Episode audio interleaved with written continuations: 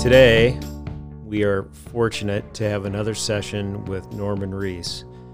Norm was longtime uh, president of the company and worked at Story and Thompson for 45 years.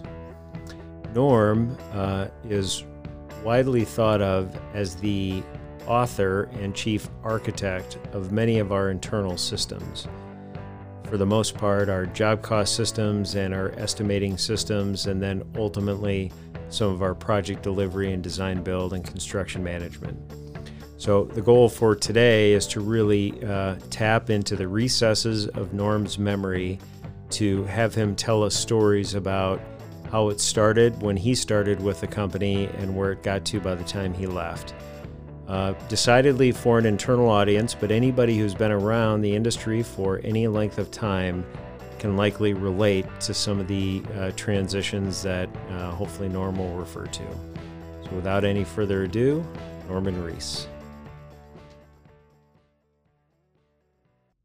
Uh, I, I, was meeting with somebody last night, and I, th- I think this is a really uh, good way to start this conversation.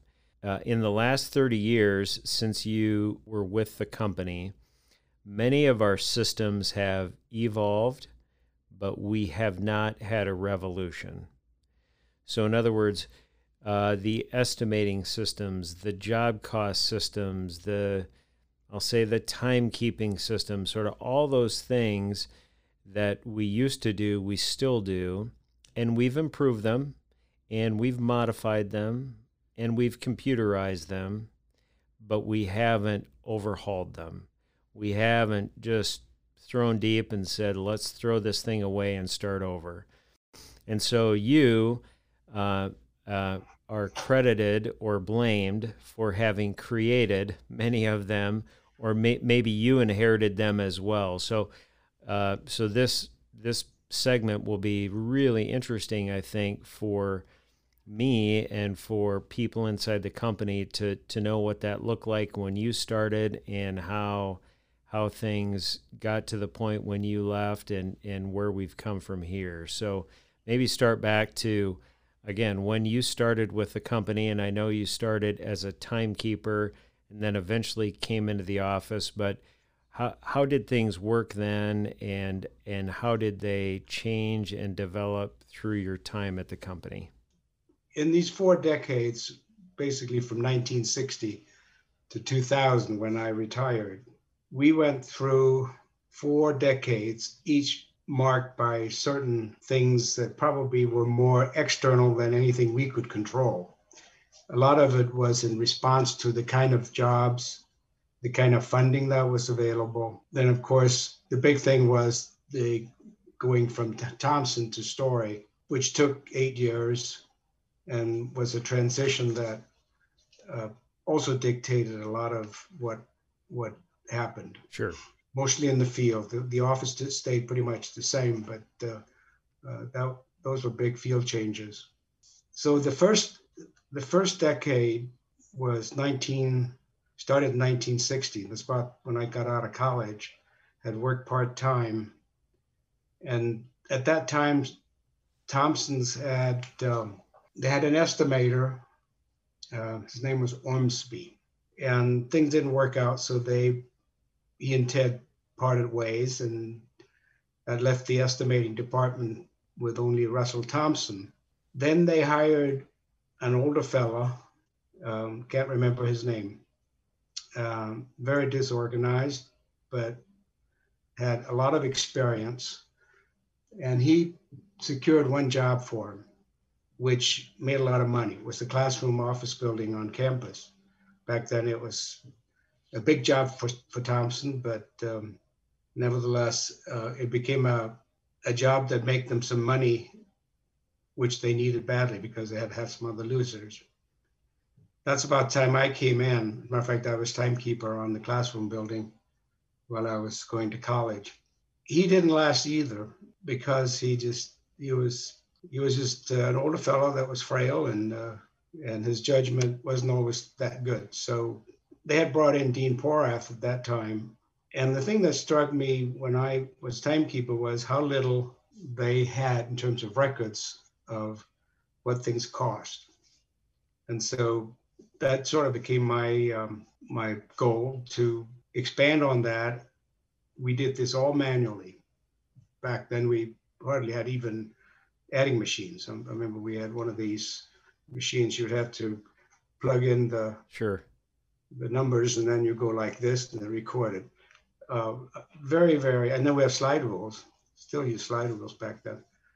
So we, we had very little in the way of uh, kind of equipment that later came to be used and you expanded that in the last 20 years, last 40 years. So everything was manual, everything was pencil and paper. Let me ask about uh, the classroom building uh, and your role as timekeeper. So, for for some sense, do you remember how how big that job was, either square footage or dollar value, or? I think it was a million dollar job. Okay.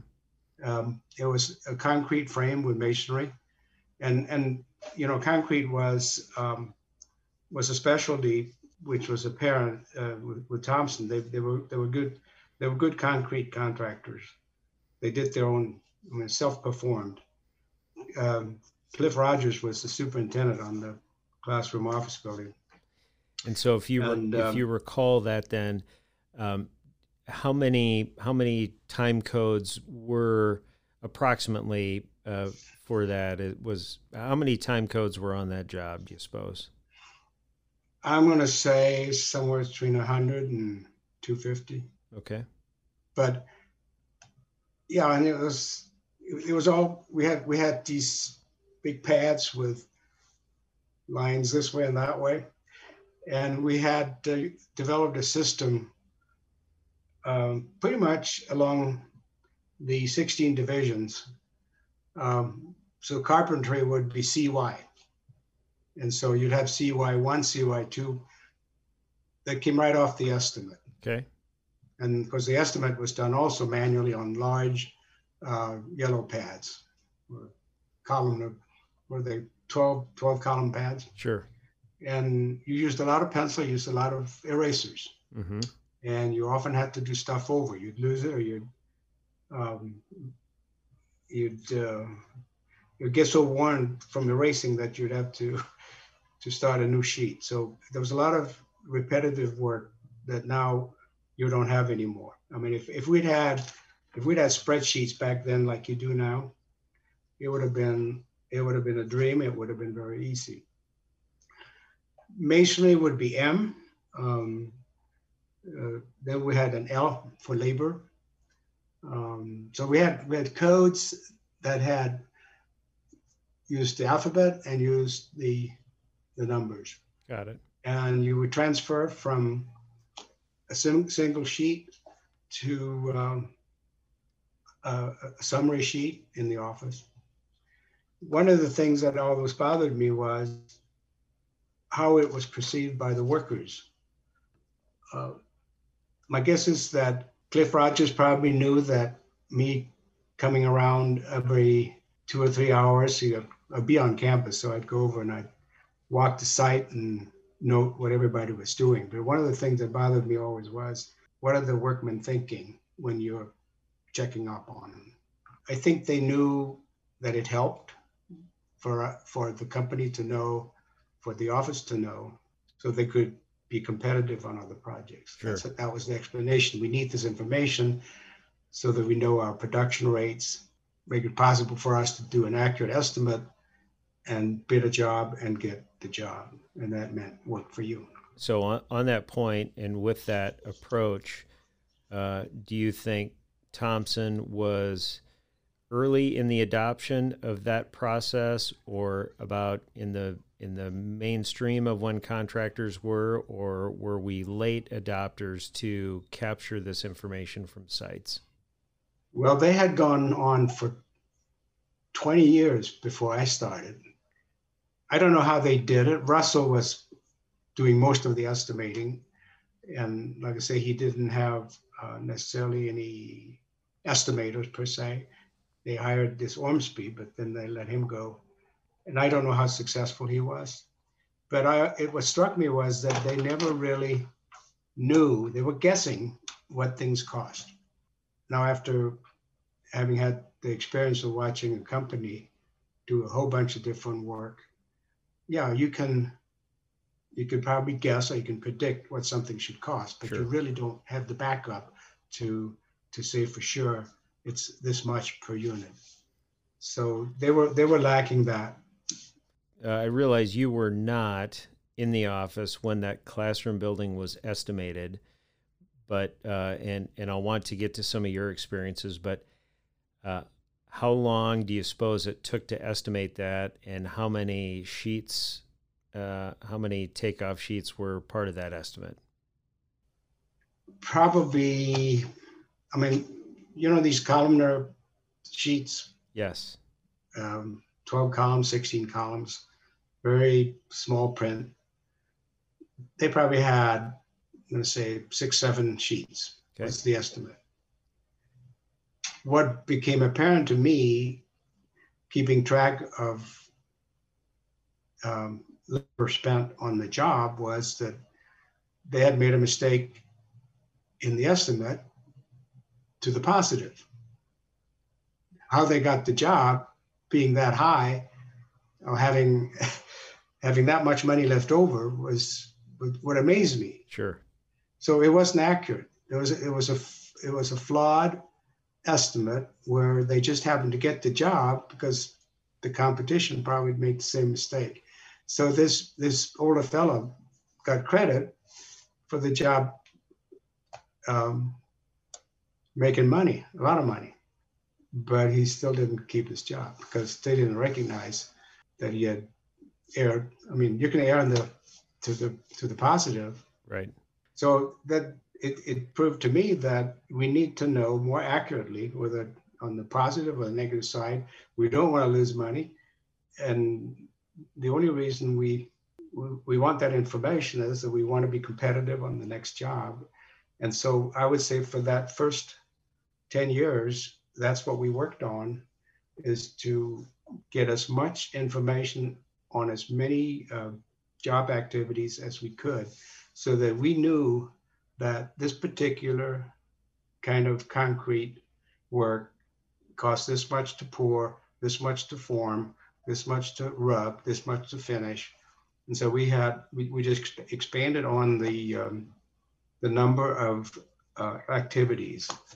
We hear about Amazon, how they uh, monitor their workers and how they reward or fire them based on uh, how fast they can move. Mm. And that's not the point. Right. You want you want this steady work um, approach to work where they do a quality job and they do it as efficiently as possible. Then there's a whole bunch of other factors that enter into that. What kind of tools do they have? What kind of equipment do they have?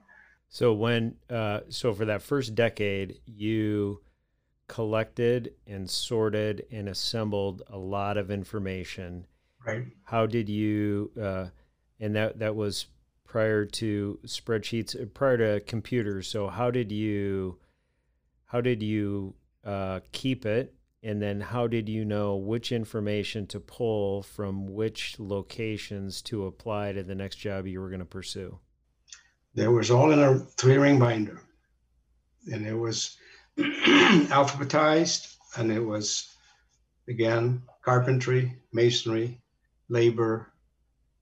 Um, and you can you go through the 16 divisions and we didn't keep track of mechanical electrical, of course, and we didn't do, we did do a lot of self-performing. Uh, like we used to probably do a third of the job. And when I quit in 2000, I think it was down to 10%. Sure. And um, we're, we're relying more on subcontractors, which then becomes another effort that um, a contractor has to have good subcontractor relations, and I know you guys do. Uh, so when, to... when you say carpentry and you say masonry and then you say labor, so carpentry and masonry is that were you recording material or were you recording labor against those trades and then a labor code was maybe just more general labor or something? Uh, well, it's hard to say. Okay. Like for, for instance, masonry, we would you would have face brick, you have concrete block, uh, you'd have petitions, you'd have veneers, you'd have every time you would encounter a new product, you'd make a new code for that. And then you'd keep track of it. Got it. Um, the labor per se was often just assisting carpenters, assisting masons, ironworkers. But we did we did build a record of a lot of activities, and then we would use those to um, estimate, obviously, and bid. All right, so that that gets us to this to, from 60 to 70. So that decade was about recording time, uh, assembling data to begin to apply. So, and I, I like your approach of breaking it into the decades. So, what does the decade from the 70s to the 80s look like? Well, let me go back to the first decade, the 60 to 70. We did a lot of student housing. Either the need for student housing or the, the fact that we were in a college town dictated that we did that kind of work. And so we did the four towers out in South Ames. We mm-hmm. did the three towers, they call them the women's dorms. We did a whole bunch of remodel at Helser and Friley. So that was an interesting period. And it also meant that we would do a lot of concrete work because these were all concrete frames, right. precast. So it introduced us to that work because that's what was available. And to Woody's he really figured out how to manage the formwork part of that operation, which became uh, our strength. Then something happened. A lot of work became available because of the EPA starting spending money on treatment plants. And that's became then our focus in the 70s. A whole different kind of work, circular tanks, big labs, equipment, piping, that and, and about the same time that happened, we began to use an outside computer company, CPMI, which was connected with Pioneer Hybrid. Hmm. Pioneer Hybrid um, owned CPMI, Cost Planning and Management, the one that our friends um, worked for. And so we transitioned for doing from doing building work to doing the, the treatment plant work. And you didn't have any cost history on that, so you needed to uh, predict on your first view and then collect data. Yeah. So the first the first job, you can ask yourself, what's the what what should be the difference in form cost between circular tanks and square rectangular tanks? We knew what rectang- rectangular tanks cost per square foot to form, but we didn't know what circular. So we overestimated and found out that by God, we could be more competitive on the next job hmm. because mm-hmm. circular forming is not any harder than rectangular forming. If anything, it it's it's more predictable. So we learned a lot. But I, I would credit Woody with um, having a, a talent that no one else had to manage the the concrete work, and so that became our forte. We just kept track of it and applied what we learned to bidding new work. And back then, we weren't doing a lot of private work, obviously. We do an occasional church or maybe a fraternity or something on a negotiated basis.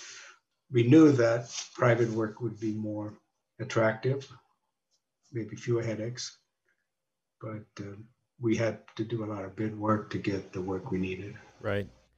So tell me more about CPMI or what did they do that uh, how did they complement the story effort to secure to to estimate work? We um, became very close knit with them. Um, they they were uh, they were more than a partner. I, I would say they were they, they we were kind of joined at the hip. They knew our operation and our what we wanted to do inside out. Uh, we trusted them. They performed. It started out with with these uh, punch cards, reams of punch cards. I mean, how, how that whole thing developed is, is now, when we look back, it's, it's amazing. And then when you think about what we have now, but anyway, it was a lot of punch cards and there was a lot of reams and reams of printed out paper. I don't know that I ever understood what they did other than looking at the, we gave them input and we got the results. That I understood, but uh, how they got to uh, those reams of paper, I don't know. Hmm. That was that was amazing. So would you would you do the quantities and then they would apply the unit prices to the quantities and that would create the output or did they do the uh, quantities and and you did the pricing or did uh, did they do it all based on what you gave them? We would prov- uh, the, the first thing they did helped us with was labor cost. So we you can say we got it digitized and and we we got the results. And it was basically it was here's here's the estimate and here's the results. And you can compare the two. The um, the estimating um, we i'm not sure they helped to, they did they did that for us. The bidding or the putting a bid together. I think that was still done manually and then we gradually shifted um, rod peterson was instrumental probably in uh, developing that and then later on we got into uh, estimating systems that apparently were available. Timberline, I don't know what you use now. Still Timberline. Still Timberline, yeah. All right, so let's let's keep it in the seventies, uh, and what the what did bid day look like? So there there was our estimate, there was our work, and we still relied on subcontractors to round it out. So was it a smoky back room and drinking whiskey and throwing darts or what? I'm sure it wasn't that. What what did bid day look like in terms of interacting with subcontractors getting their bids so we could assemble our bid and then ultimately deliver it to where it needed to go? Most of it was again uh, pencil and paper telephone this was before fax machines you would um, you would select jobs you were going to bid, and we used Dodge reports mm-hmm. mainly, and then word of mouth adver- advertisements that you would see. But we would carefully select projects, and there weren't a lot of them necessarily, and competition was still pretty tough. Um, so you have to have a sharp pencil. We realized that it isn't going to happen on its own. It was very disciplined in terms of steps we would go through eh, advertising or inviting subcontractors and suppliers to to to bid us. And then typically bid date the information would come in slow right up to the sort of last hour. And there were those subs and suppliers that took it seriously and provided the information early but then there were all also those that were trying to manipulate um, positioning themselves to be low when you went into bid time at two o'clock in the afternoon. Uh, it was hectic. There was, there were absolutely no ever that I remember any kind of celebrating before or during a bid. Mm. A bid. Yep. You had to stay totally sober. Yes. You had to be rested. And often you weren't because you had worked the night before too late. So we would celebrate once we got to be low bitter and then then we bring out the whiskey. Yeah. Well, not really, but because we didn't drink back then. I think we covered that on the last podcast. uh, so, uh, were you uh, were two or three or four people in a conference room on phones, or was everybody, I'll say, at their desk working phones and then coming together? So how how did it? What did bid day look like from people and positions, and how that worked? All of the above. Okay. Uh, it it um, it would it would boil down, you know, to the to try and and, and gauge what your success would be with the right kind of profit in the job. And so there would be last minute somebody pulling this way, somebody pulling that way. There would be uncertainty about some subcontractors you'd have a low, low bid that you didn't want to use. Yep. It, the, the spectrum is as, as wide as color of the rainbow.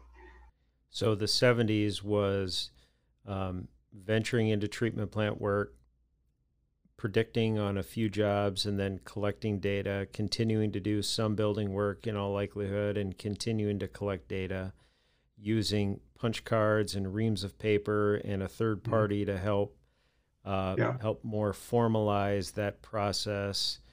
Uh, and then uh, and then uh, I'll say then it got to computers. But when when did computerization come into the uh, into the estimating and job costing process? Well, probably the third decade, which would have been between 1980 and 1990. Rod Peterson was hired as a technician. We wanted him to be in estimating. He was, uh, we, didn't have a lot of people in the office, I think, when he joined, and I can't tell you when he joined. His interest soon became computers, and he was sort of left alone. There was, there still is a resistance, I think, on the part of old timers to introduce new technology. We didn't know the promise that that, that high tech um, industry held for us. And so the transition, transition was gradual, going from doing manual to um, using the systems that were available. And I don't know, you, you, must, I mean, the last 20 years, you must have expanded. Know, if you haven't, then there's a reason you haven't. I don't know. Maybe the same reason we didn't expand fast enough. Our competition didn't. I mean, we, we, we were in touch with other contractors through right. MBI and uh, through friendships or with subcontractors. We knew they all did it sort of the old fashioned way because there was a reluctance to go um, digital.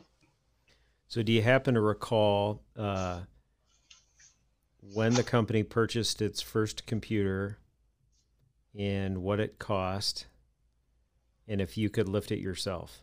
Well, the first thing, the first thing, this would have been Jim Stecker, give him credit for uh, prompting us to buy a piece of equipment. And can't tell you what the brand was, but it had a paper trail and it enabled us to do all of the assembling at the very last minute. I mean, last hour, yep. last two hours. And and you were able to i always had to see a printout and then put a calculator to it before I would sign off on a bid. I didn't, I'm, I'm sorry to say, I didn't trust some of the equipment. And nobody convinced me that I should trust it. That sure. was what's missing. Inside the company, outside the company. So we bought this piece of equipment and it had a paper trail and Jim Stecker would um, put in the last numbers and, and it was spit out bid. I still have to see the tape, look at it, and then yeah, that's our price. Then you know, then then we had PCs. Now everybody has a PC on their desk. It came in very help. help it became very helpful to have uh, the computers because it, it it was accurate but you can also make mistakes. Yeah, yeah. You if when you, I mean, you can a key punch error can can go undetected and lead to a lot different conclusion. Yeah, or you can have offsetting mistakes, which happened once, I think. Yeah. So then the 80s, we had then transitioned into going from Thompson to Story, and we've talked about that. Um, that was a hard switch for me to make, but I was an engineer and I wasn't a labor negotiator. So, so what we did in the 80s was try to do work in a different way. And so we we got involved in Green Hills and it wasn't necessarily a design build, but it was the start of the design build, own, invest, we got selected by the university to get involved in Green Hills, and that was a fun experience. That led us into the construction management, and then that became um, job a job that we did well, and you guys are still doing well. And that also relied a lot on doing the record keeping, estimating, um, conceptual estimating as accurate as possible and timely. So we spent, I think we spent, I think we finally grown into adulthood and began to benefit from what we had learned the previous two decades doing buildings and treatment plants. Sure, sure. We became we became known in Ames as a reliable company, uh, someone that you'd want to hire, and that has carried on. Obviously, that's how you guys are thriving now, which is good to know. So when you uh, started to investigate computerized estimating, and you mentioned Timberline earlier, and we still use Timberline Sage products today. Mm-hmm. So, were uh, was there really only one choice, and so that's what you went with, or were there a few choices? Uh, so here's, yeah. Do you remember? You remember how we got to Timberline? I don't really remember that detail. A lot of it was left to Rod Peterson, and then uh, your estimating guru now. Um, help me. Mark Cutchin. Yeah, Mark Cutchin.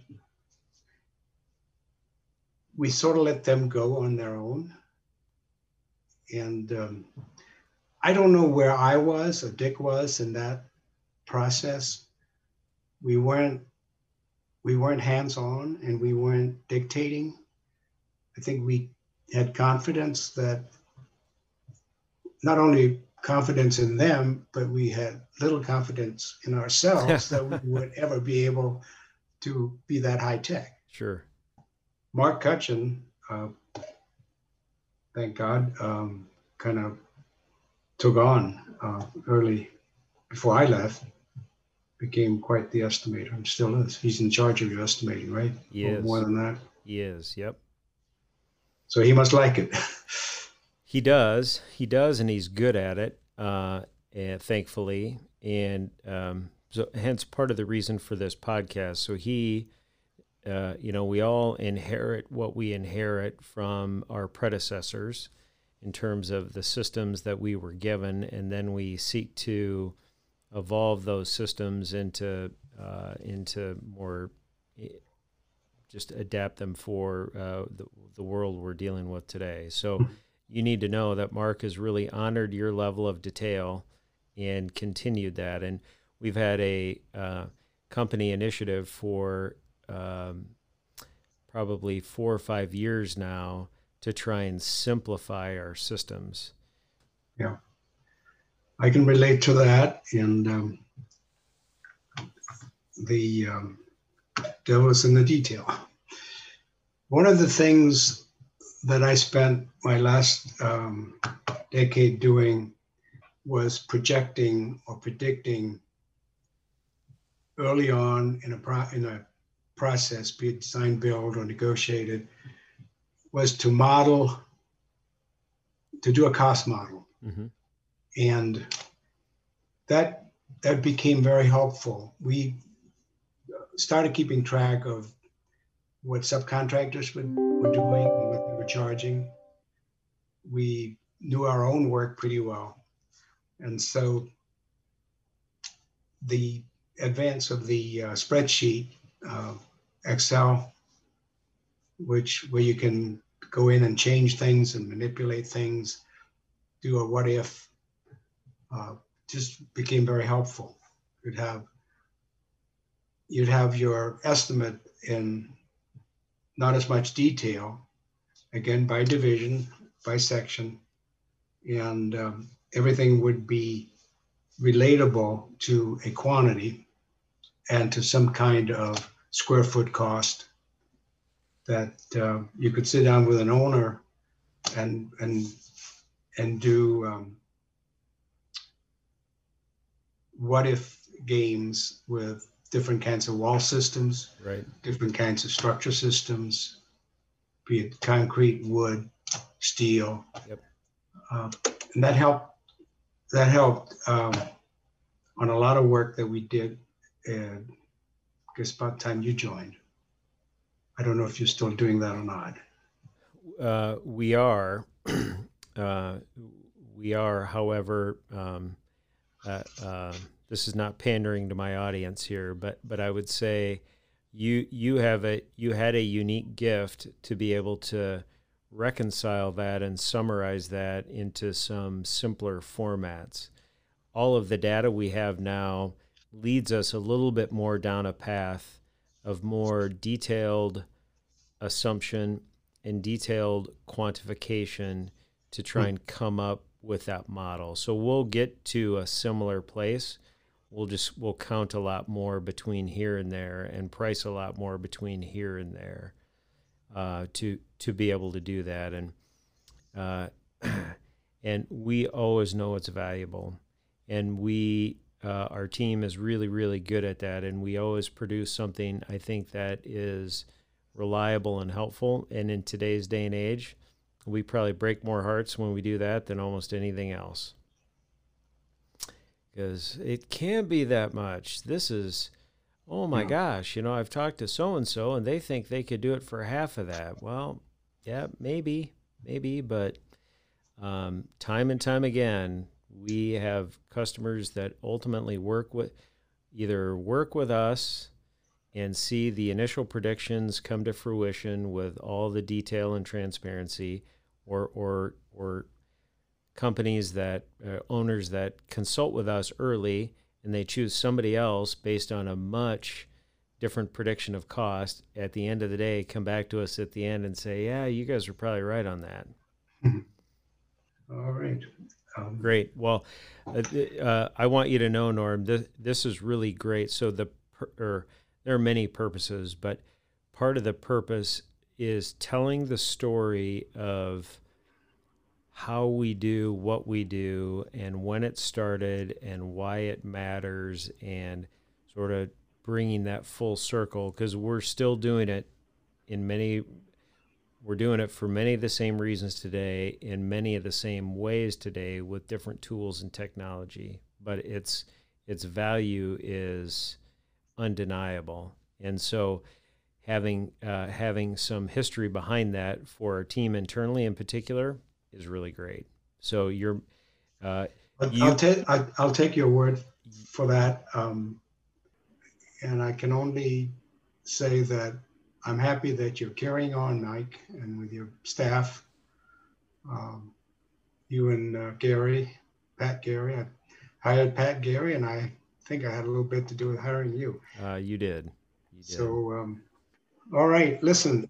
Uh, good luck, and uh, tell everybody hello. I shall. I shall. Thanks. See ya.